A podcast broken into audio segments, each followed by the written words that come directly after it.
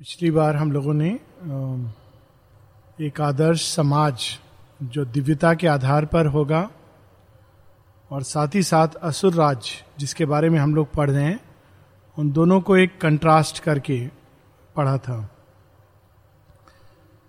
एक दिव्य समाज जो एक भावी समाज है, जिसकी जगन्नाथ रथ में परिकल्पना की गई है, उस समाज की पहचान होगी, एकत्व बंधुत्व, समानता और स्वतंत्रता, ये आधार रहेगा उसका। उस समाज में ज्ञान, शांति, सामंजस्य, प्रेम, ये शक्तियाँ कार्यरत होंगी। किंतु अभी उसके लिए मनुष्य को काफ़ी तैयार होना है। जिस स्वार्थ में हम लोग जीते हैं, जिस अहंकार और के लिए हम लोग जीते हैं, जिसकी सीमा में हम बंधे हैं तो हम लोग दिव्य समाज नहीं, बल्कि एक असुर के साम्राज्य में सांस लेते हैं। और असुर साम्राज्य का आधार सत्य नहीं, झूठ, धोखा, आपस में झगड़ा, घृणा, क्रोध, यही आधार है असुर के समाज का। तो इस तरह का, इस तरह की भयानक चीज़ें ये कहाँ से आई हैं? गीता में इसका दर्शन है कि जब श्री कृष्ण अपने विश्व रूप का दर्शन कराते हैं तो ना केवल वे चीज़ें जो सुंदर हैं, मोहक हैं, आनंददायक हैं, परंतु वे चीज़ें भी जो भयानक हैं, जिनको देखकर हम भयभीत हो जाते हैं, देखना नहीं चाहते। वे भी उसी भगवान के अंदर दिखाई देते हैं। शेयरबिंद, यहाँ पर हम लोगों को एक बहुत सूक्ष्म और गहरा सत्य बता रहे हैं, जो हमेशा याद रखने योग्य है, क्योंकि बहुत बार हृदय में यह भाव उठता है कि ओह, कितना अच्छा होता अगर ये दैत्य दानव होते ही नहीं। सब केवल देवता होते। Page two two five. For terrible agencies the spirit allows. शुरू में ही शेरविंद कह रहे हैं कि इस आत्म तत्व ने बड़े भयानक भयानक तत्वों को भी अपने अंदर से प्रकट किया है और उनको सृष्टि की रचना में उनका भी एक प्रयोजन है, इसलिए उनको सृष्टि की रचना में भाग लेने के लिए कहा गया है। हम लोग देखते हैं कि सागर मंथन जिसमें से अमृत निकलता है, अमृत तत्व की प्राप्ति, उसमें केवल दिव्य तत्व काफ़ी नहीं है। उसमें असुर तत्व का भी होना ज़रूरी है। माँ एक जगह कहती है कि a converted Asura is much more useful for my work than an innocent angel एक असुर जो बदल जाता है, रूपांतरित हो जाता है, परिवर्तित हो जाता है यहाँ कन्वर्शन का अर्थ है कि वो भगवान की ओर अपने को समर्पित कर देता है, खोल देता है। तो वो भगवान का कहीं अधिक अच्छा यंत्र होता है देन एन इनोसेंट एंजल इसके अलावा भी असुर तत्व हम लोगों के अंदर पौरुष, साहस, विक्रम, बल, आत्मत्याग, इन सब चीज़ों को उकसाता है, जागृत करता है। For terrible agencies the spirit allows And there are subtle and enormous powers that shield themselves with the covering ignorance. उनकी पहचान क्या होती है? अज्ञान की शक्तियों की। Offspring of the gulf agents of the shadowy force haters of light intolerant of peace प्रकाश का विरोध करते हैं, प्रकाश से घृणा करते हैं, और शांति उनको प्रिय नहीं है। जहाँ शांति होती है, वहाँ उनको कुछ ना कुछ करना है, कि झगड़ा हो, वैमनस्य हो, भेदभाव हो, इसमें उनको मज़ा आता है। Aping to the thought the shining friend and guide opposing in the heart the eternal will the veil the occult uplifting harmonist भगवान की वाणी जो हम सबको सामंजस्य की ओर, प्रेम की ओर, आनंद की ओर उठाती है, उसको वो अंदर में ढक देते हैं। The doors of God they have locked with keys of creed and shut out by the law his tireless grace. Keys of creed. हर एक मत मतांतर में कहा जाता है कि ये तरीका अपनाने से आपको ऐसे से होगा वो तरीका अपनाने से ये ये होगा ऐसा ही विधान है तो कीज ऑफ़ क्रीड हर एक मत है भगवान की ओर जाने के और प्रत्येक मत कहता है कि केवल इस रास्ते से तुम जा सकते हो और दूसरे किसी रास्ते से नहीं। लेकिन जब भी कोई ऐसा कहता है कि भगवान की ओर केवल वो रास्ता ले जा सकता है जिससे मैं परिचित हूँ तो भगवान हँसते हैं और कहते हैं कि तुम एक चीज़ को भूल गए हो। और वो क्या चीज़ है? And shut out by the law his tireless grace भगवान की कृपा की कोई सीमा नहीं है। और भगवान हर अवस्था में अपनी कृपा बिना थके दिन रात मनुष्य पे सृष्टि के ऊपर बिखेरते रहते हैं। Wherever the god sack the intervene अभी भी हम लोग सीरियल आता है, देवों के देव, महादेव। उसमें ये जानी पहचानी चीज़ है, लेकिन फिर से वो दिखा रहे हैं बहुत अच्छे ढंग से कि विश्वामित्र का जहाँ यज्ञ हो रहा है, वहाँ पर ताड़का और मारीच सुबाहु जाते हैं। जहाँ भी यज्ञ होता है, वहाँ ये राक्षस असुर ज़रूर आएँगे। बाकी जगह हो या ना हो, जहाँ भगवान का काम हो रहा होगा, निश्चित रूप से होंगे।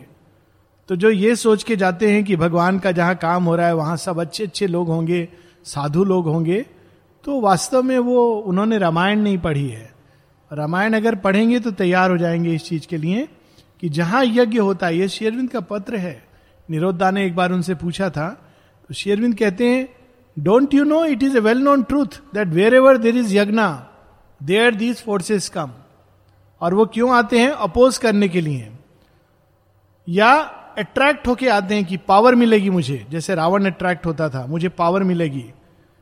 और फिर धीरे धीरे उनका एम्बिशन बाहर निकलता है। और पावर तो ऐसे मिलती नहीं है। उसके लिए जितना आत्म उत्सर्ग चाहिए, वो दे नहीं पाते हैं। तो वो डेविएट करने लगते हैं।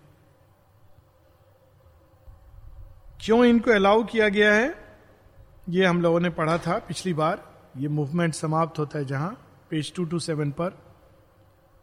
All who would raise the fallen world must come under the dangerous arches of their power जो भी व्यक्ति एक बार शेयरविंद से मोतीलाल रॉय ने लिखा I want to help you in your mission Sri Aurobindo कहते हैं it is very very difficult help help the lord क्योंकि उसके लिए सबसे पहले जो प्रशिक्षण होता है, अंधकार को झेलने का प्रशिक्षण होता है। अगर प्रकाश का यंत्र बनना है तो पहले अंधकार को झेलना आना होगा। सीधा रामचंद्र जी रावण को मारने के लिए नहीं पहुँच गए। उनको पहले ताड़का मारी, सुबाहु, पता नहीं कितने सारे दैत्य। श्री कृष्ण बचपन से कोई ना कोई राक्षस उनके पीछे लगा रहता था। और सबको झेल कर तैयार होते हैं वो कंस का वध करने के लिए।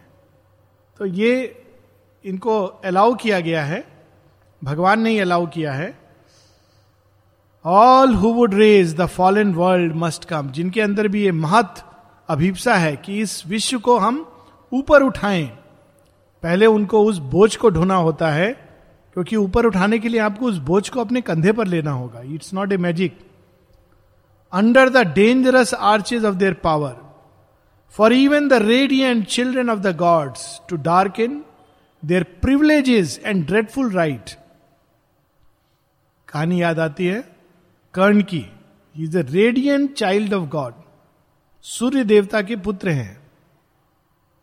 वास्तव में देखा जाए तो धर्मराज, वायु, इंद्र इत्यादि के पुत्र से कहीं अधिक सूर्य के पुत्र हैं Karna. Radiant children of gods लेकिन उनको भी करप्ट करने का, उनको भी गिराने का अधिकार दिया गया है डार्कनेस को, दुर्योधन को।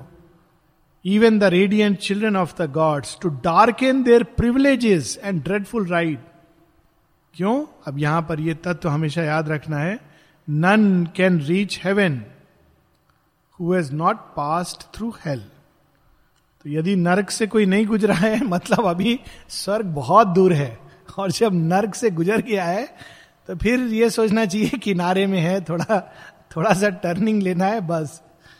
और अगर नर्क से नहीं गुजरा है तो उसको सोचना चाहिए कि वास्तव में अभी रास्ता लंबा है। None can reach heaven who not pass through hell this too the traveller of the world must dare भगवान के रास्ते में जाने के लिए एक योद्धा संकल्पशील दृढ़ निष्ठ योद्धा होने की भी उतनी ज़रूरत है जितना एक साधक, तपस्वी, एक ध्यान युक्त व्यक्ति की।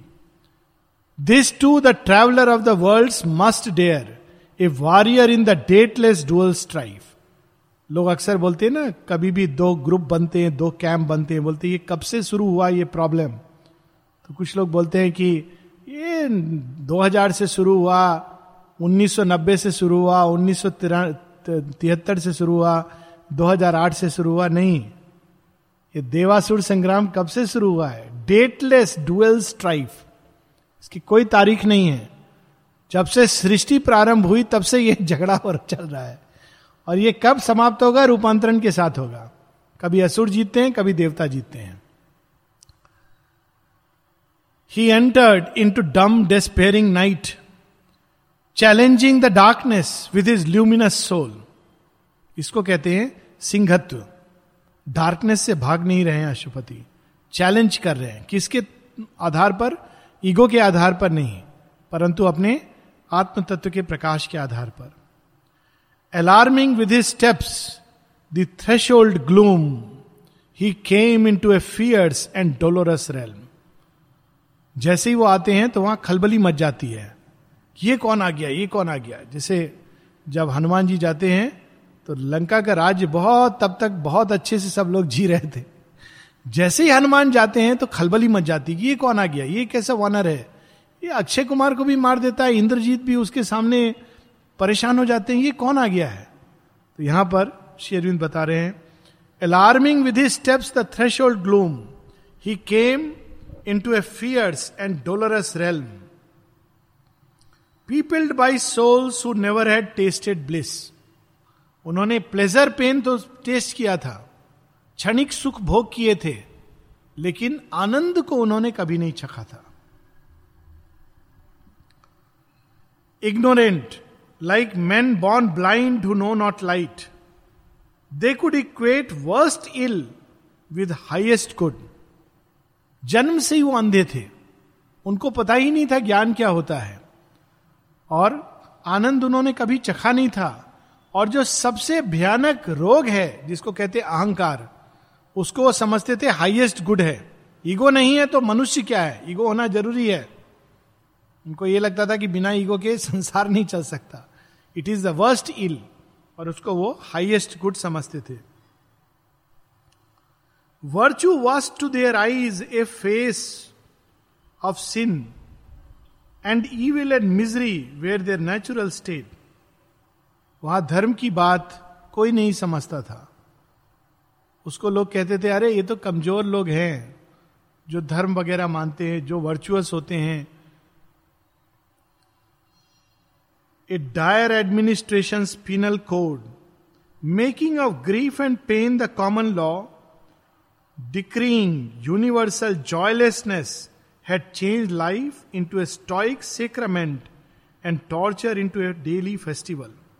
फिर से बता रहे कि असुर राज्य में, उस राक्षस राज्य, अंधकार के राज्य में बाहर लिखा हुआ था यहाँ प्रवेश करने के लिए आपको डिप्रेशन में जाना है जॉयलेस होना है, अंदर जाके स्माइल अलाउड नहीं है, खुशी अलाउड नहीं है अगर करोगे तो आपको ये ऑफरिंग अशुद्ध हो जाएगी अगर ऑफ़ स्टॉइक सेक्रामेंट भगवान के सामने सीरियस मुख रख के आप ऑफरिंग दे रहे हो एकदम कठोर बन करके, यही वहाँ पर अलाउड अलाउड था। और डेली फेस्टिवल फेस्टिवल में टॉर्चर कोई एकदम ज़मीन में सो सकता है तो कोई ज़मीन में कांटा के ऊपर सो सकता है, कोई कांटे के ऊपर एक ईंट रख के सो सकता है। तो जो ज़्यादा टॉर्चर दे सकता है, वो उतना बड़ा साधक है। तो torture was a daily festival Kumbh Mela में देखने में मिलता है। An act was passed this is beautiful parliament में एक्ट पास होता है। वो एक्ट क्या पास होता है? कि ये यहाँ का विधान है। An act was passed to chastise happiness वहाँ के पार्लियामेंट में असुर राज्य के एक्ट पास किया गया था। कि खुशी यहाँ पर हम किसी को होने नहीं देंगे। जो खुश होगा उसको निश्चित रूप से हम पीड़ित करेंगे, क्योंकि खुशी अलाउड नहीं है। एक्ट देखो शेरविंद का humour is so beautiful an act was pass to chastise happiness laughter and pleasure were banned as deadly sins पाप क्या माना जाता था वहाँ? हंसना, मना था, पाप था। प्लेजर थोड़ा सा भी आइसक्रीम खा लेना बैन था। मतलब किसी ने आइसक्रीम खा लिया प्लेजेंट कोई चीज़ हो गई अच्छा खाना खा लिया तो माना जाता था कि ये पापी है। वो देखो एकदम नीचे गिर गया। तो उस असुर राज्य में श्री अरविंद बता रहे हैं an act was pass to chastise happiness laughter and pleasure were banned as deadly sins a questionless mind was ranked as wise content और किस मन को माना जाता था कि बिल्कुल वाइज है? बुद्धिमान है, भरा हुआ है प्रकाश से, जिसके अंदर कोई प्रश्न नहीं था। जो हर चीज़ में कहता था yes sir as you say sir बस। उसको माना जाता था कि ये बुद्धिमान है, ये सेज है, सियर है, और जो भी प्रश्न करता था कि भगवान का क्या स्वरूप है, या किसी भी प्रकार का, कि यहाँ पर राज्य में कुव्यवस्था क्यों है, यहाँ पर लोगों के अंदर असमानता क्यों है, असंतोष क्यों है, उसको कहा जाता था, ये विद्रोही है। और जो चुपचाप सुनता था, सहता था, उसको माना जाता था कि ये सेज है wise a questionless mind was ranked as wise content a dull heart silent apathetic peace किसको माना जाता था कि शांत, जिसके हृदय में भावना ही नहीं है? यहाँ प्रेम नहीं है। प्रेम नहीं है, भावना नहीं है, उसको कहा जाए, देखो कितना शांत है। ऐसा शांत होना है। जो प्रश्न नहीं कहा, करता था, उसको कहा, देखो कितना बुद्धिमान है। इस तरह से बुद्धिमान होना है। Sleep was not there torpor was the soul rest वहाँ लोग सोते नहीं थे। सोने की जगह घोर तमस में चले जाते थे। विचारों में तमस, भावनाओं में तमस, संकल्प में तमस तमस में ही रहते थे। Ever he always the soul lived on and suffered more. Death came, but neither respite gave nor end. Always the soul lived on and suffered more. Ever he deeper probed that kingdom of pain. Around him grew the t- terror of a world of agony followed by worse agony. Kingdom of pain बता रहे हैं Sherwin भगवान की kingdom का नाम है kingdom of Joy और भगवान के रस्ते का नाम है सनलिट पाथ आनंद में पथ है ये लेकिन वो पेन टॉर्चर का किंगडम था। उसमें जैसे जैसे आदमी आगे बढ़ता था, और पीड़ा और पीड़ा एगुनी यही एक्सपीरियंस करता जाता था। And in the terror a great wicked joy जैसे जैसे आगे बढ़ता था, भयानक दृश्य, भयभीत करने वाले लोग, ऐसा उसको एक अनुभव हो रहा था, और उसमें एक विचित्र जॉय कुछ लोगों को दूसरों को कष्ट देने में मज़ा आता है। अगर कोई किसी को कष्ट नहीं दे, पीड़ा नहीं दे तो उनको लगता है कि वो आधे अधूरे हैं, उनकी शक्ति पूरी नहीं है। शेरविंद कहते हैं, असुर की यह पहचान होती है। असुर तभी अपने को पूर्ण मानता है जब वो लोगों को क्रश करता है अपने पाँव के नीचे। और जो देव होते हैं, वो स्वतंत्र करते हैं। परंतु असुर लोगों को क्रश करता है अपने चरणों के नीचे। And in the terror a great wicked joy glad of one's own and others' calamity there thought and life were a long punishment देखिए, कितनी सुंदर लाइन है।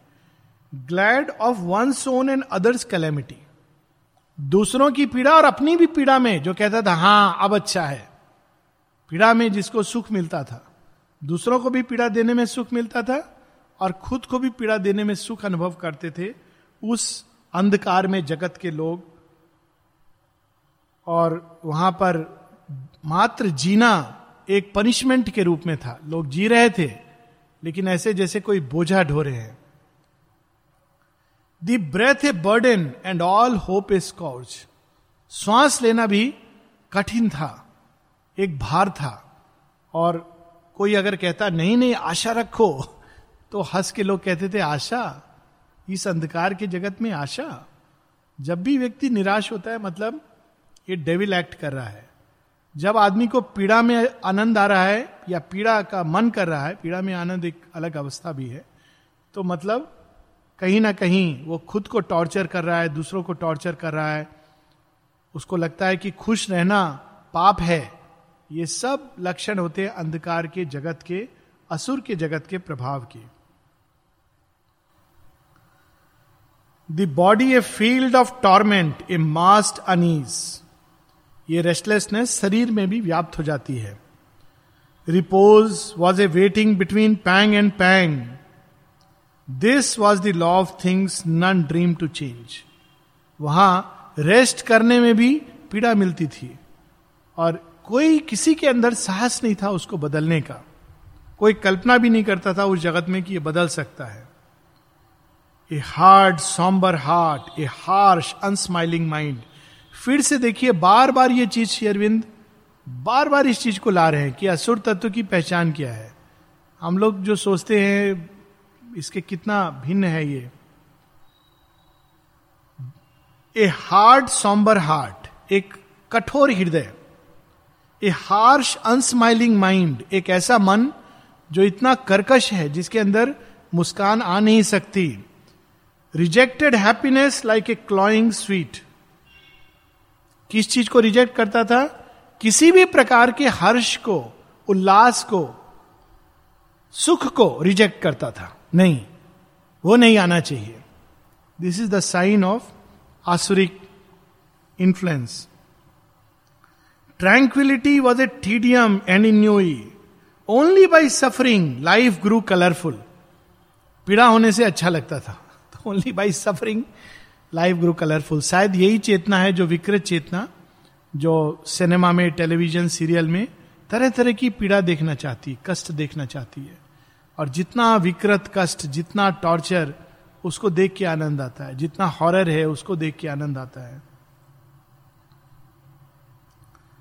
It needed the spice of pain the salt of tears if one could cease to be all would be well उस जगत में अगर दर्द नहीं है और रोना नहीं आता था तो लगता था खाने में कुछ कमी है, कुछ मिर्ची का कमी है, कुछ नमक की कमी है। खाना ब्लैंड लगता था। ये देखिए, रजस तत्व का पहचान है, जिससे असुर तत्व निकल करके गिरता है। Else only fear sensation gave some rest fear sensation जो लोग ड्रग्स में चले जाते हैं और ऐसा म्यूज़िक जो एकदम पूरे शरीर को नर्व्स को हिला दे, जो रॉक म्यूज़िक तरह का म्यूज़िक होता है, उस सेंसेशंस में उनको लगता था हाँ हम जीवित हैं। नहीं तो वो इनर्शिया में जीते थे। A fury of jealousy burning the gnawed heart this sting of murderous spite and hate and lust the whisper that lures to the pit the treachery stroke through vivid spots on the dull aching hours fury of jealousy सब लोग साथ रहते थे, लेकिन एक दूसरे से ईर्ष्या करते थे। चाहे सब एक ही घर के लोग हैं, एक ही लक्ष्य की ओर, लेकिन एक दूसरे को नीचा दिखाने में उनको एक मज़ा आता था। ईर्षा ईर्षा से निकलती निंदा। ये असुर तत्व का कार्य होता है डिवाइड करता है जेलसी के द्वारा। The sting of murder spite घृणा, चीज़ों को केवल अपने लिए हड़पना यह उस जगत का लक्षण था। To watch the drama of infelicity interesting word है ये वर्ड डिक्शनरी में खोजने से मुश्किल होगा मिलना। Felicity is a state of joy infelicity joy का अभाव। The writhing of creatures under the harrow of doom and sorrow's tragic gaze into the night and horror and the hammering heart of fear were the ingredients in time's heavy cup फिर से बार बार उस जगत की पहचान बताते इनफेलिसिटी खुशी का अभाव डूम डिप्रेशन भय, इन चीज़ों के नीचे लोग, लोगों का तड़पना, इसमें सुख आना। That please and help to enjoy its bitter taste of such fear stuff was made up life long hell ये नरक है जिस जगह कठोरता है जिस जगह डलनेस है विचारहीनता है विचारों का अभाव है भावनाओं का अभाव है एक अभाव की स्थिति है और उस अभाव की स्थिति को किस चीज़ ने भरा हुआ है पीड़ा ने दुख ने कष्ट ने घृणा ने ईर्ष्या ने इसी का नाम हेल है। ट्रेचरी धोखे, झूठ मिथ्यात्व ने उसको नरक कहते हैं। These were the threads of the dark spider's web in which the soul was caught quivering and rapt this was religion this was nature's rule इसी को लोग धर्म कहते थे। माता जी ये बताती हैं, उनका एक्सपीरियंस की किस कैथेड्रल में एक बार वो चर्च में जाती हैं तो देखती हैं कि एक मोटा काला मकड़ा, ये शिवरबिंदो एक्चुअली बता रहे हैं डार्क स्पाइडर्स वेब कोने में बैठा हुआ था और वहाँ जाके सब लोग अपनी इच्छाएँ डालते थे और वो उसको सोख रहा था और और मोटा होता जा रहा था। फिर एक बार बताती हैं कि कैसे एक मंदिर के पास से गुजर रही थी तो उसके अंदर एक विभत्स काली, जो इसी प्रकार की एक असुरिक बींग थी, वो भागी भागी आती है और कहती है, मुझे आपके साथ संधि करनी है। माँ कहती है वीरम पटनम माँ, mother use to go for drives. अच्छा मेरे साथ संधि? क्यों? क्या चाहिए मुझसे? कुछ नहीं, हम दोनों के बीच में एक पैक्ट रहेगा। मेरे बहुत डिवोटी हैं, आकर के बहुत कुछ मेरे को ऑफ़र करते हैं। थोड़ा सा मैं आपको दे दूँगी। बदले में बदले में मुझे थोड़ी सी आपकी शक्ति दे दो, जिससे उनको मैं कुछ दे भी सकूँ, ताकि और लोग आकर्षित होते रहे। तो माँ ने कहा मुझे कोई इंटरेस्ट नहीं है तुम अपने काम करो जाओ जहाँ जाना है जाओ. So, ये भी चीज़ें संसार में हैं अलाउड हैं। ये एक पर्पस है क्योंकि ये एलिमेंट्री स्कूलिंग की अवस्था है। इस तरह का भी धर्म। This was religion in a fell chapel of iniquity to worship a black pitiless image of power actually ये जो पार्ट है जो मैं जब पढ़ता हूँ तो मुझे काबा जहाँ पर इस्लाम के लोग जाते हैं अभी मुझे शायद फिर से यात्रा करनी होगी इस्लामिक रिपब्लिक के थ्रू। बट एनी वेज वहाँ का जो इमेज है, ये इमेज इसमें अपने आप रिफ्लेक्ट होता है। वहाँ पर भगवान का जगह एक काला पत्थर है पिटलेस इमेज ऑफ़ पावर और वहाँ पूजा कैसे होती पत्थर लेकर शैतान को मारते हैं और स्लॉटर करते हैं। तो ये एक्चुअली यहाँ पर नील करके क्रॉस करते हैं। वो कोर्टयार्ड जो है, कठोर है, उस पर घुटनों के बल क्रॉस करना होता है। तो भारतवर्ष में भी इस तरह की विकृत साधनाएँ हुई हैं। कुछ लोग ज़मीन पर लेट लेट के जाते हैं। और लोग समझते हैं कितना बड़ा साधु है, देखो, ज़मीन पर लेट लेट के जा रहा है। भगवान ने दो पाँव दिया है आपको, सांप की तरह रेंग के जाने की ज़रूरत क्या है? लेकिन उसी में उनको मज़ा आता है, मानो उससे जल्दी पहुँचेंगे। दौड़ के भी जाए तो वो भी कुछ कम नहीं है मैंने इट्स ए गुड थिंग लेकिन they try to do that in a fell chapel of iniquity जहाँ समानता नहीं है, लेकिन समानता की बात कही जाती है। To worship a black pitiless image of power एक ऐसी शक्ति जिसमें दया नहीं है। भगवान भी सर्वशक्तिमान है, लेकिन वो परम दया में है। आप हज़ार चीज़ गलत करके भगवान के पास जाओगे और बोलोगे, प्रभु, मुझे क्षमा कर दो। एक क्षण भी नहीं लेते हैं। आशुतोष, रुद्र फट से शिव बन जाते हैं। आजा मेरे बच्चे, आजा। भस्मासुर जैसे व्यक्ति को क्या क्या वरदान दे देते हैं। भगवान की पहचान दया में होती है। शक्ति तो है ही उनके पास। लेकिन असुर कभी क्षमा नहीं पनिशमेंट सबको पनिशमेंट देना यही उसको आता है। Kneeling one must cross hard hearted stony courts तो वहाँ पर जो उनके भक्त हैं, उस शक्ति के उनके लिए विधान क्या है? तुम ऐसे आके फूल नहीं चढ़ा सकते हो। तुमको नील करके पूरे पाँव को घस कर आना पड़ेगा। ऐसा भगवान, कैसा भगवान होगा? ये माँ बताती हैं, बहुत सारे ऐसे रिलीजन हैं, जिनके जो अधिष्ठाता शक्ति है, वो वास्तव में एक असुर है। जैसे ज्यूइश रिलीजन है, जिसमें जिहोवा को माना जाता है, देवता। और उन्होंने क्या कहा है? नियम क्या दिया है लोगों को? An eye for an eye a tooth for a tooth क्या नियम दिया है उन्होंने भगवान की ओर जाने का? कि यदि कोई तुम्हारी एक आँख निकाले तो तुम उसकी दूसरी आँख निकाल ये एक्चुअली उनका नियम है। कोई तुम्हारा एक दांत तोड़े तो तुम उसकी दूसरा दांत तोड़ दो। ये नियम है। और लेकिन देखिए इसकी भी ज़रूरत है। ज्यूज जो इनको फॉलो करते हैं वो कहाँ है? इसराइलीज और किससे सराउंडेड है? इस्लामिक वर्ल्ड से। तो अगर उनके अंदर ये भाव नहीं रहेगा तो दो दिन नहीं जीवन जी, जी सकते हैं। तो इस भाव के कारण वो छोटा सा एक राज्य है इसराइल। अगर आप मैप में देखें, छोटा सा राज्य वो भी उन्होंने लड़ झगड़ के लिया है। पैलेस्टीन के अंदर से खींच करके ले लिया है। सब तरफ़ उनके शत्रु हैं और बड़े बड़े घोर शत्रु। लेकिन वो वहाँ पर स्थित हैं। क्यों? वो विश्वास करते हैं, वो भी कुछ कम असुर नहीं है। Eye for an eye, tooth for a tooth. और बहुत, उन्होंने भी बड़ी विचित्र एक पूरी कहानी बनी थी इस पर रियल स्टोरी पर एक फ़िल्म बनी थी। I think it was 42 minutes at Entebbe जिसमें रियल स्टोरी है कि कैसे ये असुर भी दो जब आपस में लड़ते हैं इसकी भी एक आवश्यकता होती है।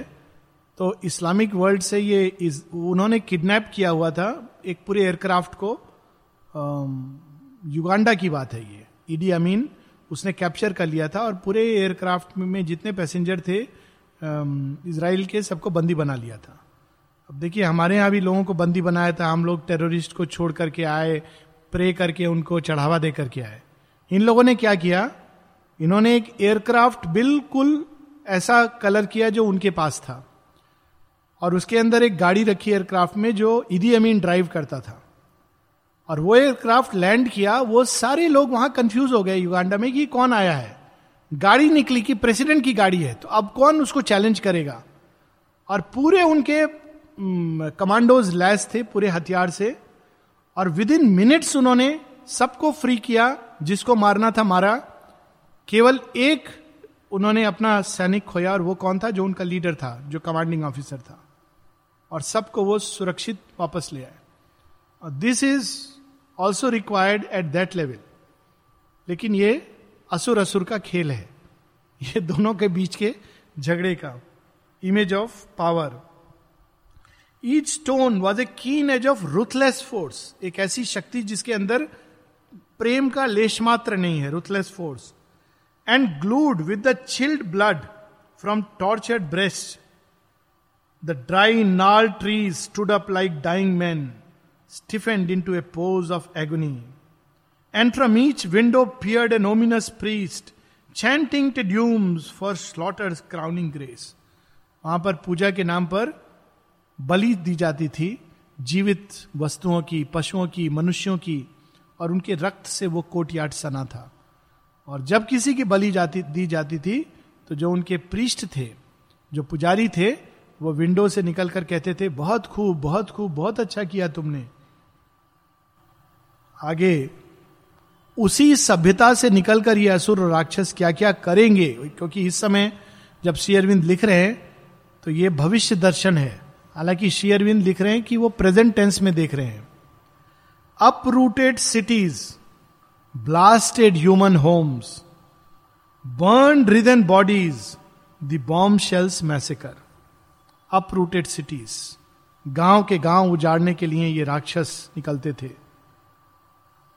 बम फेंक कर अनेकों प्रकार के से शरीर, हाथ, शक्त, विक्षत, धरती पर पड़े हुए शरीर, रक्त से सने हुए, ये उनको अच्छा लगता था।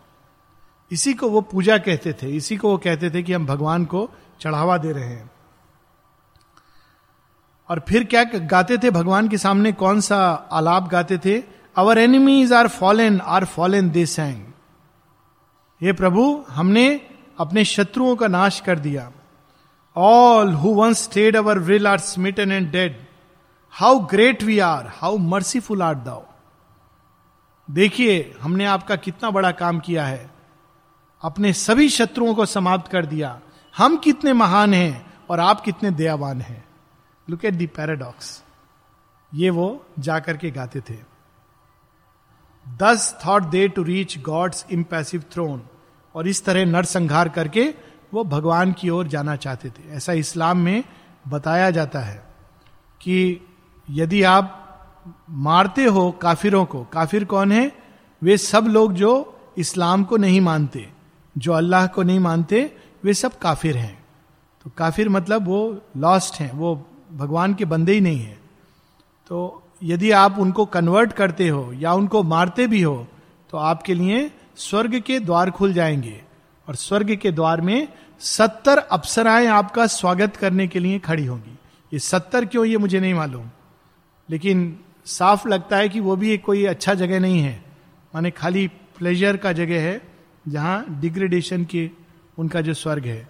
सो so, अगर आप मार करके जाते हो इसीलिए जिहाद में ये लोग मारते हैं क्योंकि इनको ये विश्वास है कि यदि हम जहाज़ उड़ा देंगे इसके साथ मर जाएँगे सुसाइड बॉम्बर्स तो यदि हम ऐसा करते हैं तो हमारे भगवान हमसे बहुत खुश होंगे। और इस तरह से हम भगवान के पास जल्दी पहुँचेंगे।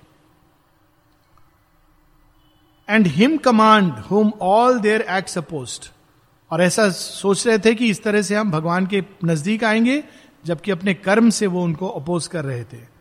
Magnifying their deeds to touch his skies and make him an accomplice of their crimes भगवान को भी वो अपना एकम्प्लिश बनाते थे। कैसे? अल्लाह के नाम पर हम नष्ट करेंगे। भगवान का नाम लेकर के निरी बच्चे, औरतें, अनाम लोग इनको मारते थे। अगर मरना भी है, लड़ना भी है तो उसमें एक एक देवगुण होना चाहिए। यू शुड चैलेंज जो बराबरी का हो। और उससे आप चैलेंज करके फेस टू फेस कॉम्बैट करो। उसमें तो एक युद्ध है, एक एक वीरता है, एक पौरुष है।